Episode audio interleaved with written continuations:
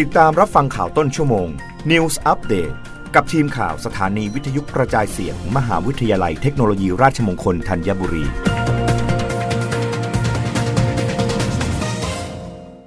รับฟังข่าวต้นชั่วโมง โดยทีมข่าววิทยุราชมงคลธัญบุรีค่ะ สมาคมพัฒคารไทยเตรียมเปิดตัวเข้าแกงกำลังใจ ช่วยผู้ประกอบการและประชาชนลดค่าครองชีพนางธนิวันกุลมงคล นายกสมาคมพัฒคารไทยเปิดเผยว่า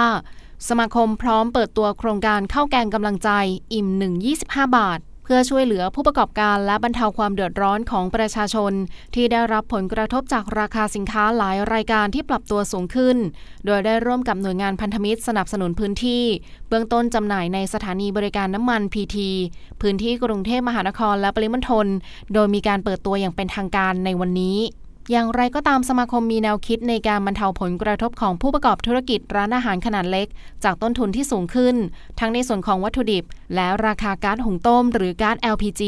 ที่จะมีการปรับเพิ่มขึ้นอีกกิโลกรัมละ 1 บาทเป็นเวลา 3 เดือน ตั้งแต่เดือนกรกฎาคมเป็นต้นไป โดยแนวทางในการให้ความช่วยเหลือนั้น จะพิจารณาตามความเหมาะสม และให้ทุกฝ่ายอยู่ร่วมกันได้รับฟังข่าวครั้งต่อไปได้ในต้นชั่วโมงหน้า กับทีมข่าววิทยุราชมงคลธัญบุรีค่ะ รับฟังข่าวต้นชั่วโมง News Update ครั้งต่อไป